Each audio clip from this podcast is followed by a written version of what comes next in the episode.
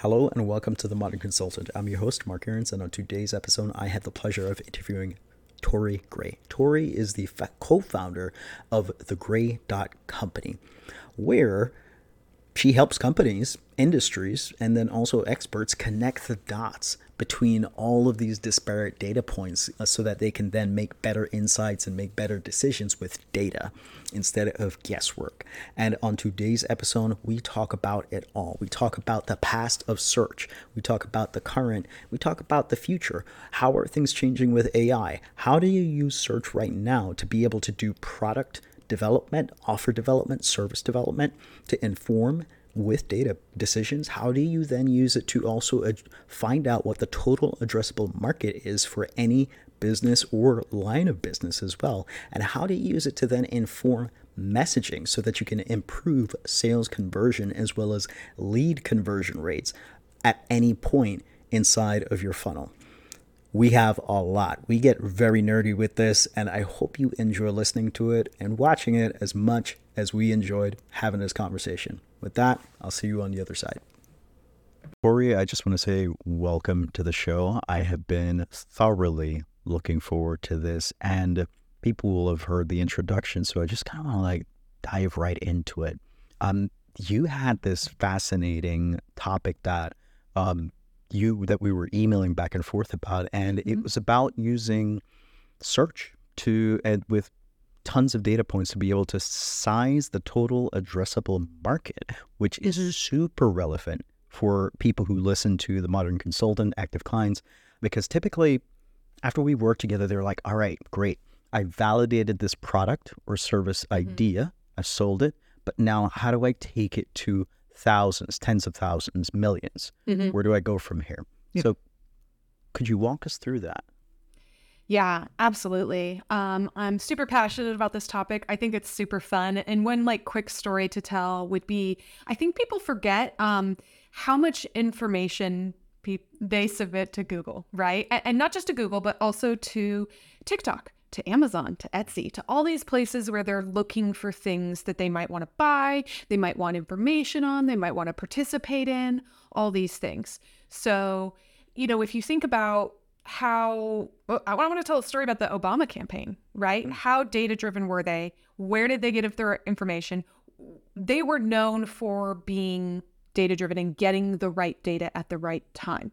So, this is a campaign that used this data. They understood where people were looking for things because you can tell things like in Google where people are looking for and where they're having this problem versus this problem um, because they're looking for it and you can tell where they're looking for it because you can get this data sometimes down to the zip code level. Um, so this is something that almost has been lost to time a little bit or you know maybe due to the the Cambridge Analytica scandal um, you know turn people off I think for for really legitimate reasons, but I think that there's a big gap here between taking people's data they've submitted and using it maliciously against them in a first party sense as well, like on Facebook where you're targeting specific people about their specific things. Um, but I think that there is a way forward where we can use this data, which we're largely getting in an ethical way because it is obfuscated right? Like you can put your embarrassing questions into Google or into TikTok because you know that data is obfuscated and is not inherently trackable back to you specifically as a person.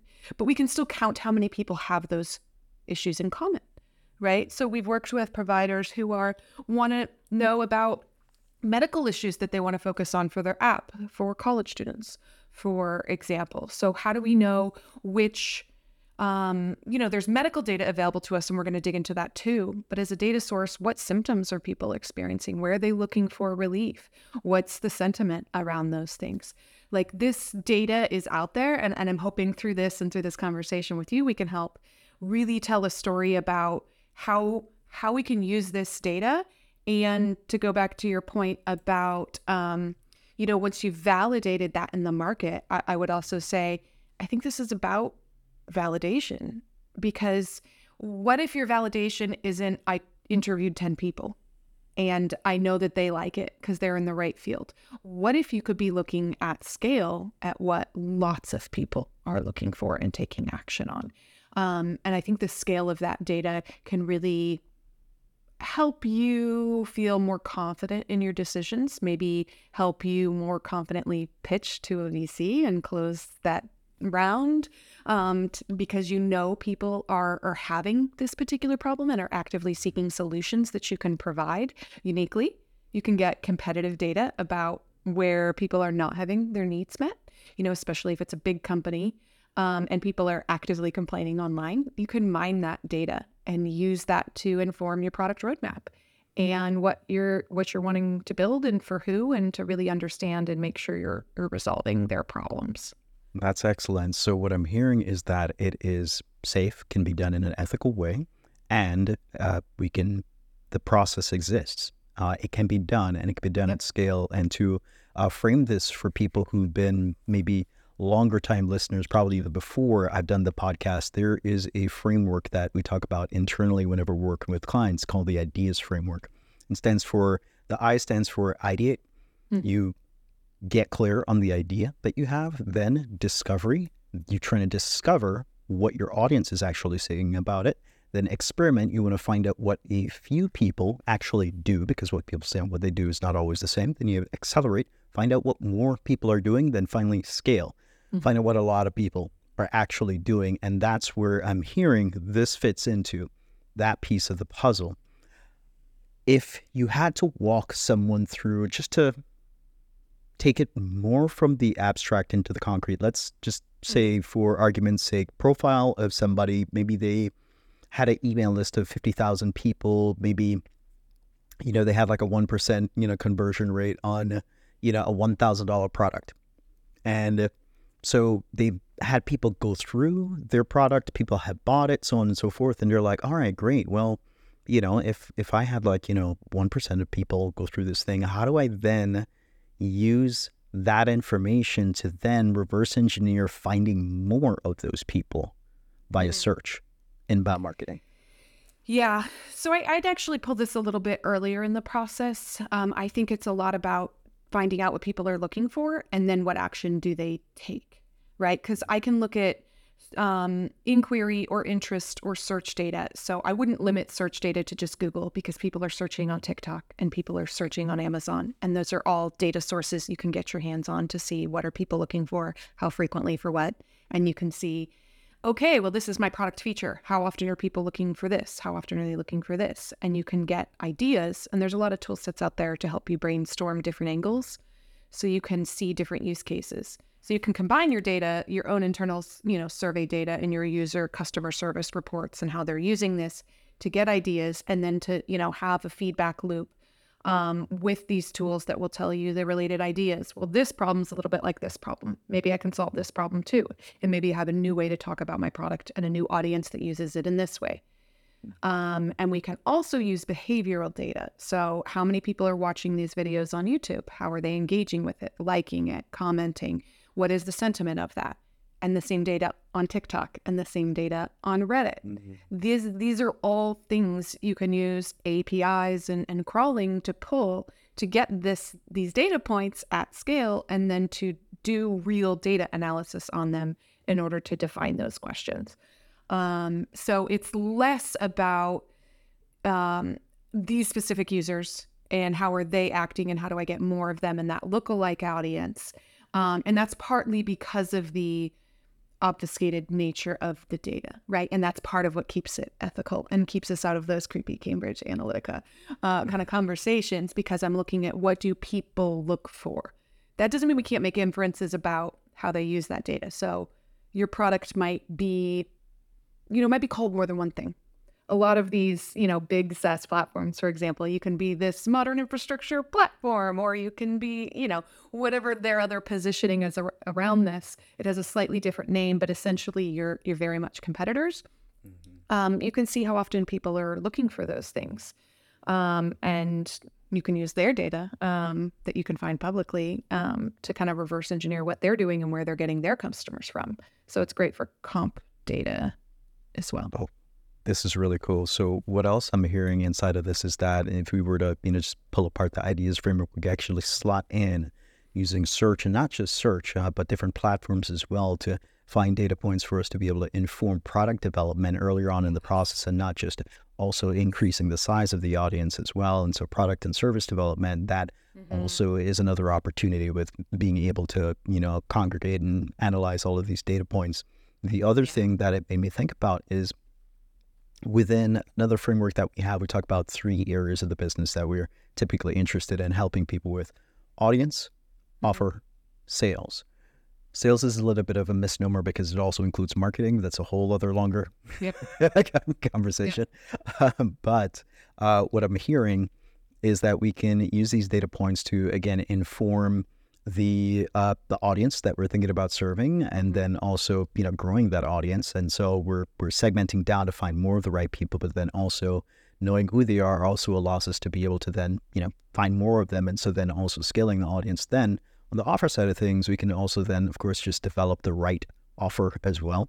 And then also find out the language that they're using to describe not just the offer, the container, the format mm-hmm. of it, but also then different features that they yeah. might specifically be looking for as well, which can then inform new product development, also improving existing offers. And then finally, with the sales component, what I'm also hearing is that we can use these data points to be able to inform the messaging, mm-hmm. positioning that we're going to be using to be able to make sure that we have the right language to be able to then reach and talk to the right people. If you understand their problems, you can emphasize those. You can speak to how your product solves them.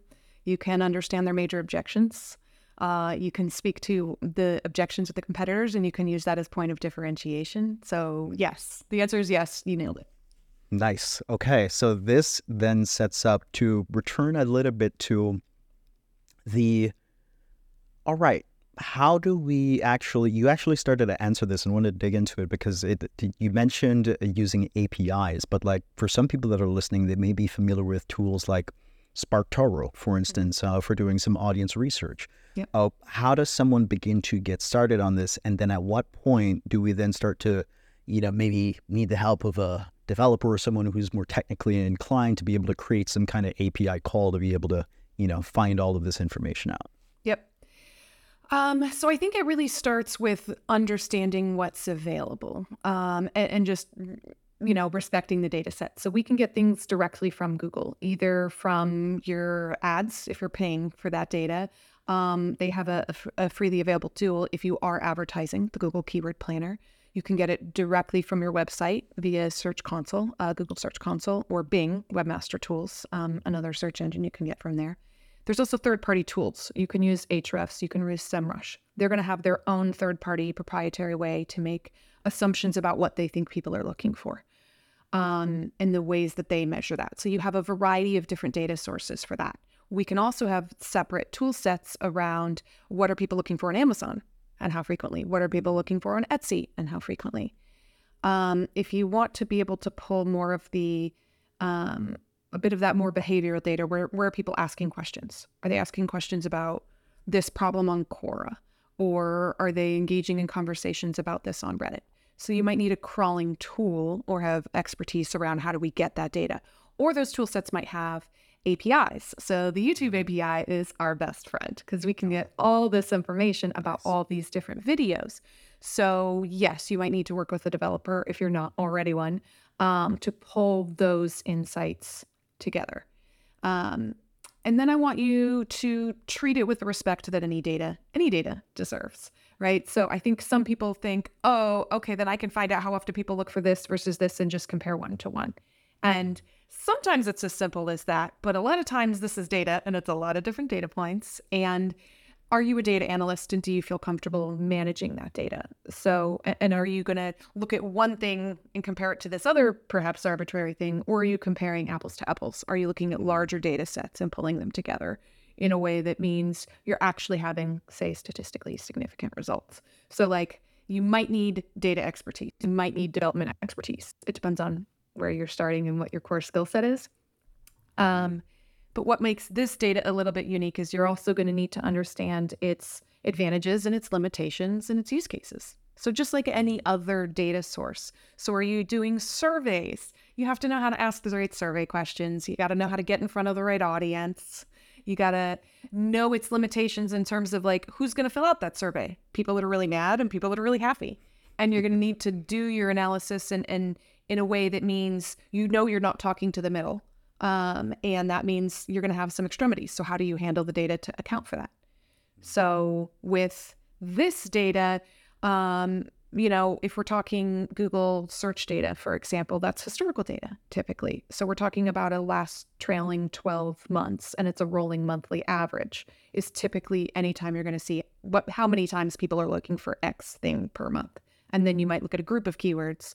Um, so all the things that they mean when they search for this. So if you're looking for podcasting services what else what what else do they call that? Because they call that more than one thing right? So you're not just looking at one thing and one data point you're wanting to look at the ecosystem of those keywords and how they add up together. But it might be that historical data which might change dramatically overnight. So the classic example here is covid where search behavior changed because search behavior is user behavior. It's what's happening in the world right? If someone looks for Donald Trump in Google today and looks for it tomorrow, they might be looking for different things because they might be looking for the story for today and the story for tomorrow.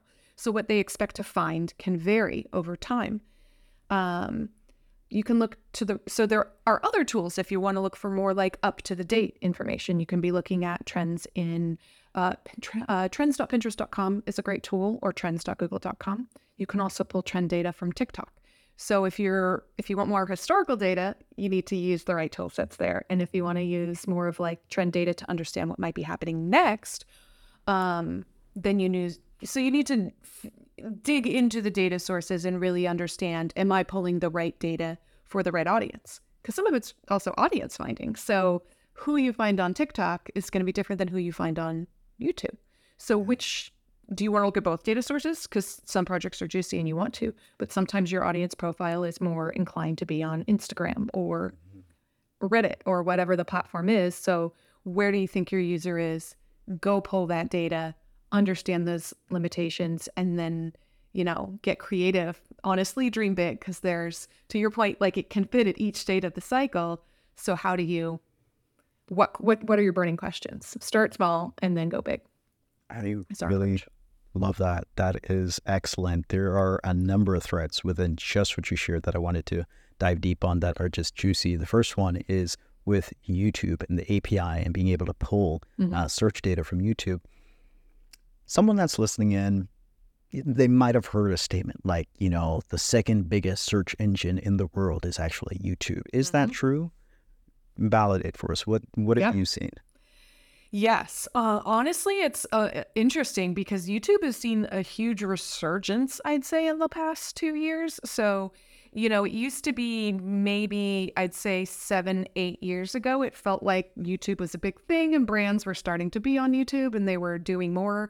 And then it kind of just went quiet for a while. And it's not as if people weren't doing things. You know, we're still seeing these gamers, for example, coming on and doing these live streams and, and um, you know, maybe some Twitch competition or um, there, there's just all these really interesting things happening, but it might not be in the big picture news and it might not be on the radar of business and marketing executives.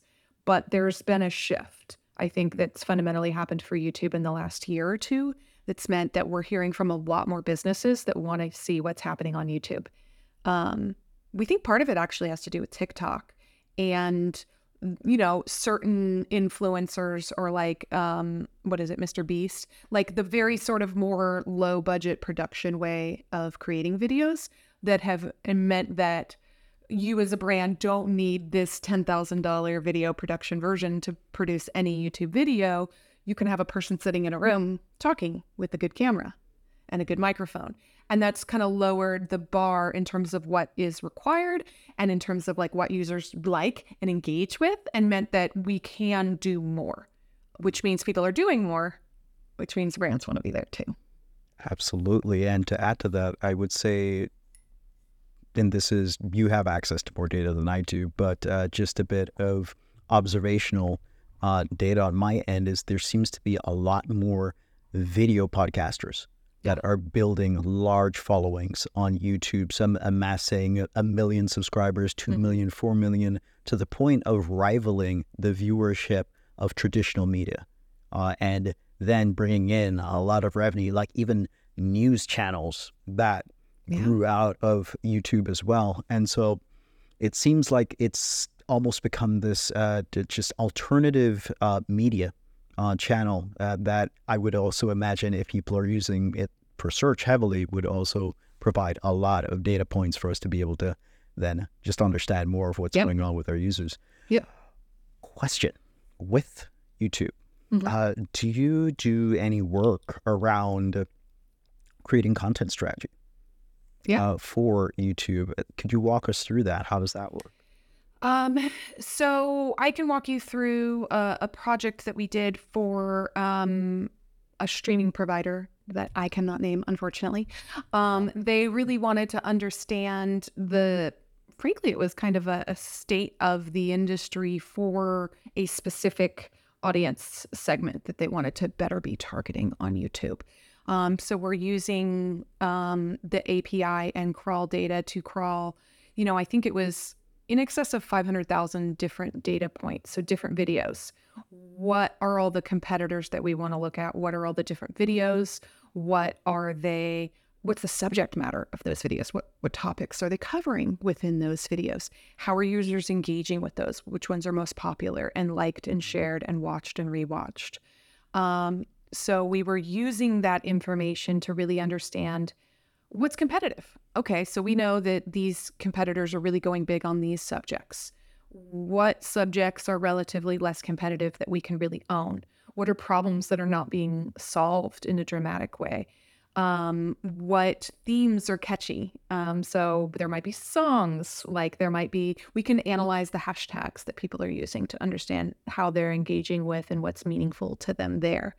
Um, and use that to really set our big pic- big picture strategy for the channel as a whole um, for how we want to talk to people there as well as like the very specific nitty gritties of these are the topics that we want to go after because they're going to align with our brand over here and the market opportunity over here and where those two things meet is where we want to be seen. And we now we can suddenly go have a really constructive conversation with our executive team maybe about how do we do this in a meaningful way with real data to back it up Interesting. And is there any sentiment analysis, you know, to see what's the emotional tone? yeah Uh, and how does that factor in as well? Yes, so that was definitely part of that analysis. There are um, tool sets around helping us uh, do that uh, and pull that in, and we have some proprietary things that we've built um, to help group things in meaningful ways and say, you know, based on the amount of the engagement and the tone of the engagement, are they excited? Are they, you know, there's various words you can use or hashtags that we can use to help inform what that sentiment is. So not just do you watch it, but you know, are you hate watching it, or you know, you know, because there's a there's obviously a difference. So you can it, it's a lot. That's a lot about analyzing the words. So whether that's the hashtag, the um, poster of the video, you know, put it around, or it's also about the words that commenters will use. It's also about likes or dislikes. Um, so we can factor in all of those measures to really understand um, how do users feel about that content that they're engaging with. Oh man, so this is great because the nerdier folks who listen in, I can already anticipate the next question because there's no way this isn't the case. But how has your practice changed with the advent of artificial intelligence?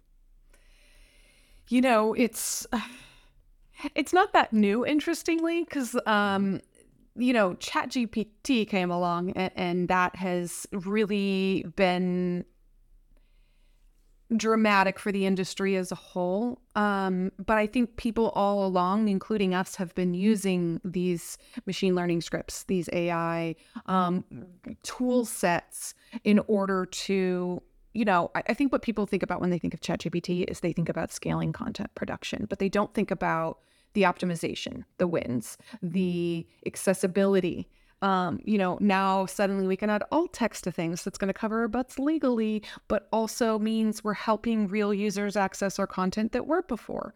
Or that, you know, now we can repurpose content more quickly and effectively. And that means we can put it on different channels. So we can have a video version of our podcast and an audio version of our podcast. So different people can consume it in the ways that they want to consume it when and where that makes sense for their lives. So even the same user might enjoy the same podcast, sometimes audio on their morning walk, but then at work on video.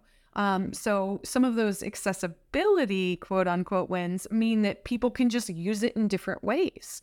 Um, and I think there's a lot of wins for that tool set that are, you know, obviously in terms of the the scaling the content, but also in terms of how do we do a better job of doing the things we should have been doing maybe all along, like answering these accessibility questions, like analyzing your data. So ChatGPT has those plugins that you can use to, you know, we can do that manually and figure out what these trends are. We can use our own machine learning scripts, but there's a variety of different ways to cluster data points together in meaningful ways that will pull different insights. So sometimes it's nice to have a human do it and this tool do it, but also go to ChatGPT and say, can you do it?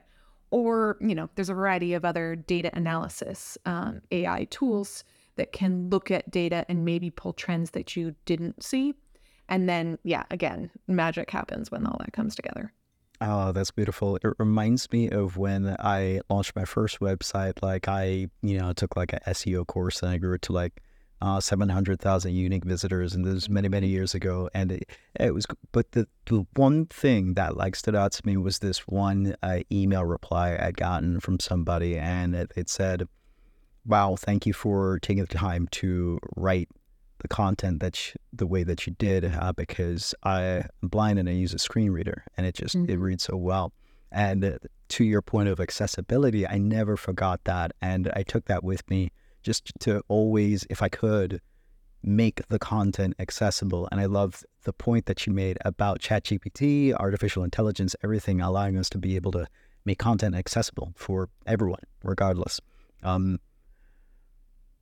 on the thread of artificial intelligence, what about does it help with actually, I guess, better question do you focus any on actual content production uh, or is it more optimization of existing content? Uh, it's all of the above. So I think um, it can be used. So I'd say we're somewhat less likely to use ChatGPT specifically for any sort of first drafts. You know, there's other tool sets that, you know, unbiased, but I think are, are better suited to that. So sometimes it's first drafts. Sometimes it's I'm really stuck and I need to think of something. And I can generate something and with a tool and sometimes you hate it right? And that suddenly gives you an idea of what you want to move forward yes, and create. That has happened to me. Yes. so it can get you unstuck, or you can start rolling on this section, but you don't know how to do the introduction, or you need to come up with like a new and creative way to share this on social media. So you need variations of the same copy and you're just like, "Oh my god, I've thought of 18 versions and I hate them all. What do I do? Give me a new angle." You know, it can really help unblock you, I think, in that way, whether you're using the outcome of that tool or not. Because sometimes it comes up with some great little tidbits and maybe it just needs a little bit of tweaking, or maybe you throw it out the door because it mm-hmm. made you think of something new and innovative um, or it can get you 80% of the way there. And then you can do some manual human curation and fact checking on top of that. Um, so we use it in, you know, a lot of different ways. But the only way we don't use it is go and put in a prompt and get some stuff and then put that up on the website because that's a terrible idea. Okay. Don't do that. Because you know who else can make that content with ChatGPT? Everybody else literally everyone else. And then what's special about it? Yep. I 1000% agree. Okay. My next question for you actually is a little bit of a Trojan horse because I one want to learn more about you and then also I think it would be really instructive for the earlier stage consultants who are you know trying to build their independent consulting but it's also going to be helpful for anyone that is looking for SEO services and they want to be a better client. Mm-hmm. That said, when what are questions you wished people would ask when they're thinking about starting an SEO optimization project or content strategy project? Mm. Excellent question. Um, and I think I think people need to do more work to determine um, what level of investment makes sense at what stage in the process, if any, frankly. And I think you know, there's sort of a there can be a I want to check the box. I'm doing this channel. I'm doing this channel. We turn this off and I'm done. And there's less of a perspective of viewing it as an investment. Um, with any channel that's going to have its trade offs and its costs and its investment, and the way, yeah, it's going to pay off for you in the long run. So, you know, also, I think you can use this data that we've been talking about to really define where is your market today. And that's a large part of um, how I think you can approach SEO. So to get concrete there about exactly what I mean, um, are where are people in your industry? So whatever problem you solve for your specific product or service, um, what are people looking for? Are they looking for it? Are they problem aware? Are they solution aware? Do they know who you are? Who are the big players in the space? Um, you need to know where people are. And if people don't even know they have a problem yet, then you probably shouldn't be starting with SEO, right? Because you can't optimize for people to not be there. Um, that doesn't mean you can't start creating content and use that to drive a social media sharing strategy and drive demand. Or perhaps you should be out advertising. Or, you know, I, I like to use the example um, of the first generation iPod. It's not like people were out there looking to Google to find a digital music management device, yeah. right? Like that's not how that product came to be. The iPod came to be because people, you know, it, it solved a problem they didn't know that they had. So through advertising and other marketing means, they solved that. So using this data to understand are if people are problem aware, then maybe you can make some moves. If they're solution aware and you're that's part of your solution, or you a new and innovative disruptive solution, you know, then you can deter and then you can also determine things like competitiveness. So, how good of a job is your competitor doing resolving these? Are they showing up for all the things? Um, can you, how quickly can you overcome them? Because maybe they're doing a you know, they're ranking for all the things, but maybe they're crappy and spammy and you think you can outdo them overnight. And that is available in many industries and in many places. So, understand your competitive set, understand what people are looking for. And that I think can inform your strategy of if you do it, when you do it, what level of investment, um, and like how big do you go when? Because you can also look to see. So, like, we like to use LinkedIn and to do internet research to understand, like, ooh, who's hiring? Okay, they just they just closed another round. Oh, they're hiring a big, huge marketing team. They're doing something. They're investing big, and that means if we just go forward with our marketing plan as we had stated, we're going to get left behind. Um, or they're doing nothing. This is our time to move. Um, you can really see what level of investment people are aiming for at any given time by doing that research. Um, and, you know, one of my soapboxes is actually don't just use that data to say, I'm going to do what they're doing. Use it to inform what you want to do based on your own unique. Uh, yeah, the purpose of competitive research is not to just copy what people are doing, it's to differentiate frankly. Yes, yes. The purpose is not to be second in class. Like yeah, exactly. I would, yeah, I, yeah. Something else you shared that I really loved uh, was the iPod example because I think the slogan, if I'm remembering it correctly, was a thousand songs in your pocket, mm-hmm. and that, for context, to me was so powerful because at the time, what you had a CD player that could maybe hold 20 songs mm-hmm. and it didn't even really fit in your pocket yeah. and so it was like this yeah. uh, two prong um, just advertising win there. Uh, the next question that I have for you is if you could, well, the setup for the next question actually is actually from Tony Robbins because he talks about the quality of the questions that you ask in life, you know, determine the quality of mm-hmm. the results that you get. And I think that we spend a lot of time trying to find answers to the wrong questions yeah. in business and in life, and of course, when it comes to search and everything else. And so, if you could wave a magic wand and banish people from asking whatever kinds of questions when it mm-hmm. comes to search, optimization, and everything, what would those questions be? Questions to stop asking so we mm-hmm. no longer waste our time. Goodness. Um, yeah, I think it, it comes from a lot of um, they know what they know and they think that that's an approach. So I think people make assumptions about the okay, so how are you going to build links for me? Okay, back up. Do you do you need links? Like, yeah. uh, uh, and and how many do you need? And of what kind? And like there's so many questions um, that can be loaded based on yeah how you came to the table. So if you've done if you think seo is link building then you're going to have a very distinct perspective. If you think seo is content creation you're going to be focused on that. And so you start there.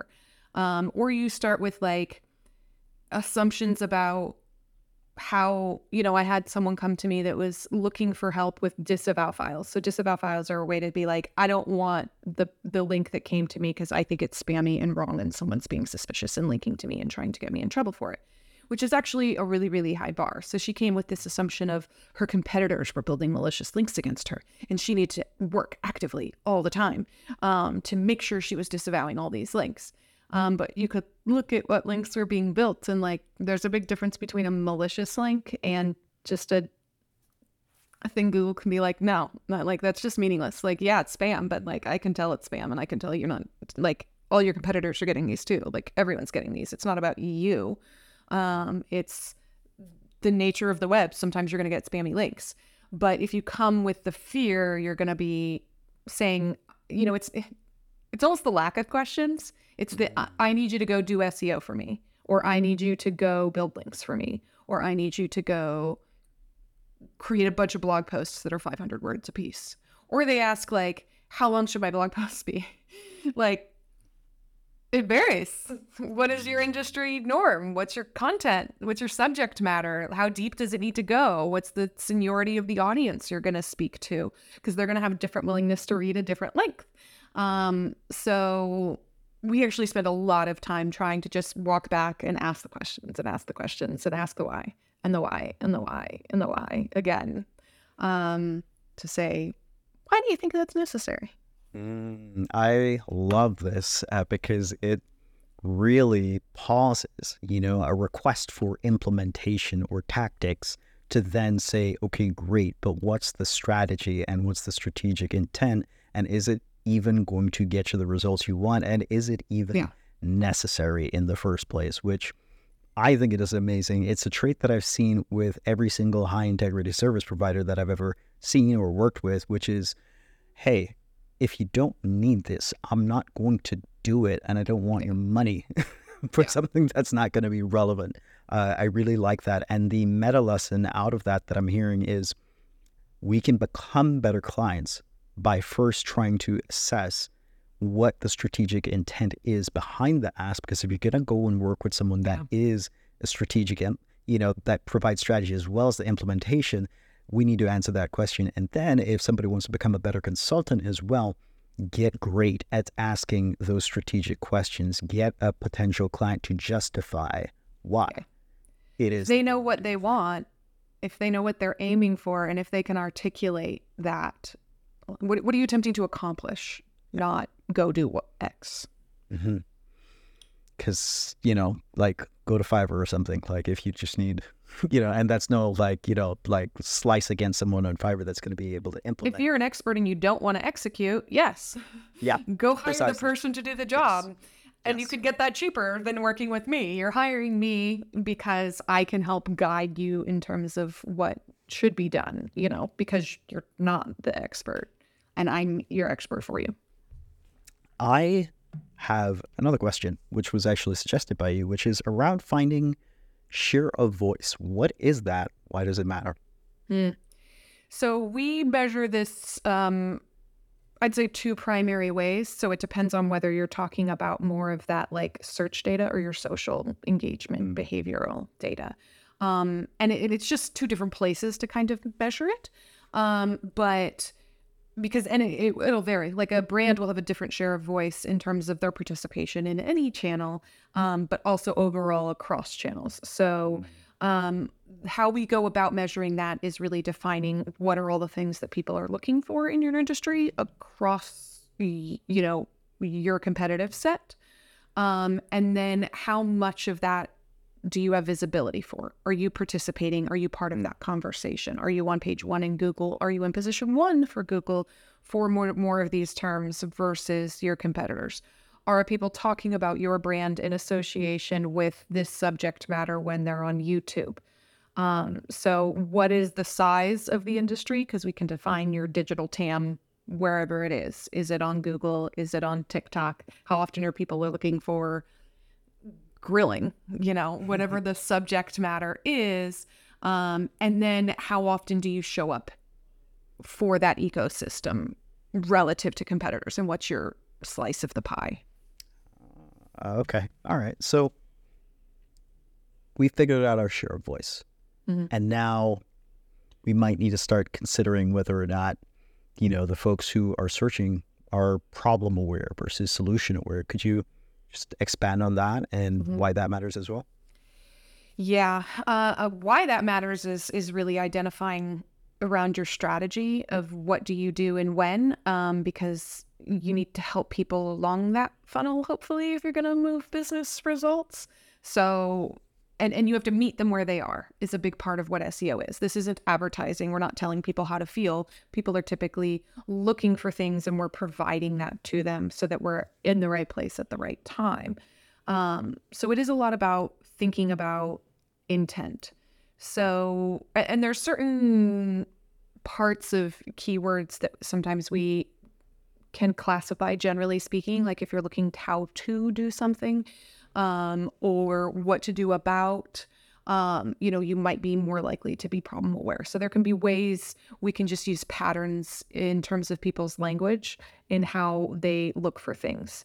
Um, you know, if they're looking for your brand term, um, and it, you know, it's more of a navigation query. Maybe you're a big brand and you have a variety of products and they're looking for a specific one. That's a much more what we call a navigational query. They already know who you are. They already know what they want. They are mm. product aware um, and they are digging into this versus are they looking for sheets? Um, you know or are they looking for bed sheets um, in a specific color or a specific thread count or you know that have deep pockets for example on your bed? Like not just are you looking for sheets but you're looking for sheets that have deep pockets because you have a taller mattress um, so you're aware of a problem you're seeking a specific solution that you already have identified exists. So, are you looking for sheets that are for tall beds or are you looking for deep pocket sheets? Like, you already have the language and the terminology tells me a lot about where you are in a customer funnel. Mm-hmm. And we can use the language in the ways, um, you know, the key things that people connect those, like the how to's, um, to you know, frankly, machine learning models can help us group those things based on the similarity of those terms. And then we can do some cleanups. Um, like, do you have a brand name associated with it? So you're deeper in the funnel. Um, does it say how to? Does it say, um, I don't know, buy? Does it say coupon? Because you're already ready to buy and you're you're searching for the way to do this, right? So that we can use those to help group things and then to count across the keyword set in each of those buckets where people are um, and that's also PS a funny one to measure, a fun one rather to measure over time, because hopefully you are mm. growing that. Yeah. So it's it's not a static measure. It's something to look at periodically to say, hey, we've grown awareness of our product and our solution. And also, we're doing a great job on advertising because more people are looking for how to solve this um, because we've shown them some solutions along the way. And suddenly they're like, hey, I do have that problem. I do want my ice cream to be softer or you know whatever it is that your problem your, your product resolves. That is really cool. I hadn't considered that before but that's that's such a fantastic uh, use case uh, for that the overtime and this is tangential. We've been talking a bit about you know it seems like one of the underlying assumptions that we've had throughout this conversation is around the input method for data being typing but what about voice? Is mm-hmm. that data available at all? And is that part of, you know, just, I don't know, is it available, period, for analysis? Uh, varies by platform, but in, in, in large cases, yes. Um, data Google, for example, does make um, voice search queries available to you, um, so we can figure out and, and specifically like what is a voice search versus what is another form of a search. Mm. Um, and you can also, um, typically speaking, get that data um, about how traffic was driven to your site. So not just like what are people looking for, but how are you performing against that. my my just uh, armchair uh, scientist uh, curiosity brain is wondering about if when people search by voice, if it's going to be more awareness type search terms and like consideration, Mm-hmm. you know, like how far down in the buyer's journey are they typically if we search by voice versus text input? Are you aware of any? Um, some trends I've seen. Um, you know, I think people are looking often, and I'm thinking of like an Alexa use case. Like the- it's very specific, and it's put on my music, or you know, on the opposite end of the spectrum, it's I'm sitting around and we're having a debate about the right answer to this question, and this person's very convinced they're right, and so is this person, and what's the answer? Um, so it, can. It's a lot of specifically both ends of the spectrums, and a little bit less so in the middle. Ah, okay. All right. So that checks out. What would you say is I know this is this might be a bit of a well, I'll just ask the question. If you had to say what the number one use case is for search data now versus say maybe a, a couple of years ago, you Yeah. know, um, has it changed any? Great question. I have not thought about this. Um, I, I do think search behavior is changing. Um, I think the youths, youth, they're coming up. They have different patterns. Um, I think there are a variety of threats to, um, you know, if you think about search as Google, um, which is kind of a classic way to do it for a lot of people in this profession, then yeah, it's changing dramatically because people are doing those behaviors um, in a lot of different other places sometimes. So I think we have heard in the last year or two a lot in the media about the threat that TikTok poses to Google, Yeah. right? And that's not just because people are going to TikTok and searching for a Lebanese restaurant near them, because that's not typically how it works. Um, it- it's more typical for that to be volunteered to them. So if they look up a city, maybe they're vacationing to, maybe they're living in, maybe they're about to move to, you know, maybe they're consuming content about restaurants. And then it's more of a, you know, a browsing activity, more of a discovery um, or an exploration, a little bit more advertising focused versus like, I'm looking for restaurants near me that are Lebanese. Um, I think that behavior does still happen, but I think they might do. Do you have to search if you already have a recommendation from a friend that you trust? So sometimes you get in front of that process by answering that question, or you develop trust. So people, you know, Google has been struggling over the last few years to, to provide, I think, great search results. Um, do do a variety of different um, circumstances, including spammers, um, that make it maybe sometimes harder and sometimes easier to show great results. So maybe you trust this influencer on TikTok and they have great tastes and they always make these recipes and you've made these recipes and they love. So when they make a restaurant recommendation, you're going there because you already trust them specifically. Or maybe you're looking for a product and then they're going to go to Etsy to look for that before you went to Google. So it's not just about TikTok. It's about Etsy. It's about Amazon. So Am- Amazon is the, you know, arguably the largest place you go to look to search for a product in that you might not go to Google to look for that general product anymore. Um, you know, much less the Walmarts of the world or the Targets. Um, so all of these things, whether it's product specific searches, whether it's um, you know, getting in front of this behavioral action like TikTok, like then we got antitrust suits. So Google's getting it for a variety of directions that makes it it complicated. But I, I also wouldn't undervalue just the way the youth search today is changing and they're not as tied to Google and they haven't grown up with the experience of Google being excellent and dramatically better than everybody else. So they might be more willing to use a DuckDuckGo because they care about privacy. They might use Bing. You know, I think there's just less of a brand um, affinity or like a default to Google.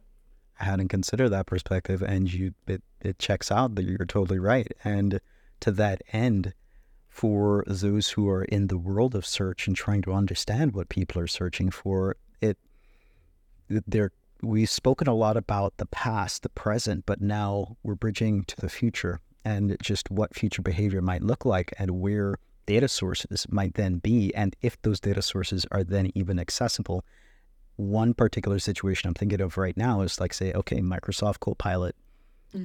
You know it's living alongside bing it's living inside microsoft edge browser is that are those queries available now and will they be available in the future? A lot of queries maybe going into chatgpt you know um, is that something that's even accessible and how does that impact the future of search? Uh, that's not accessible today per se. Um, you know the companies would need to expose that data and i think right now we're at a stage where they are jealously guarding that for themselves and for their own learning because they don't want to share that data mm-hmm. um, which i think probably makes sense for their business at this stage um, you know, I'm not going to speak to like what's right for the world, but in terms yeah. of like, yes, ChatGPT wants to keep their knowledge to improve their own systems, right? And they can also get certain interesting information. So I'm thinking of like the Samsung debacle of like, whoops, you have my proprietary source code because I was asking you questions about it, and now, mm. now, Bing, Microsoft owns that because they own ChatGPT.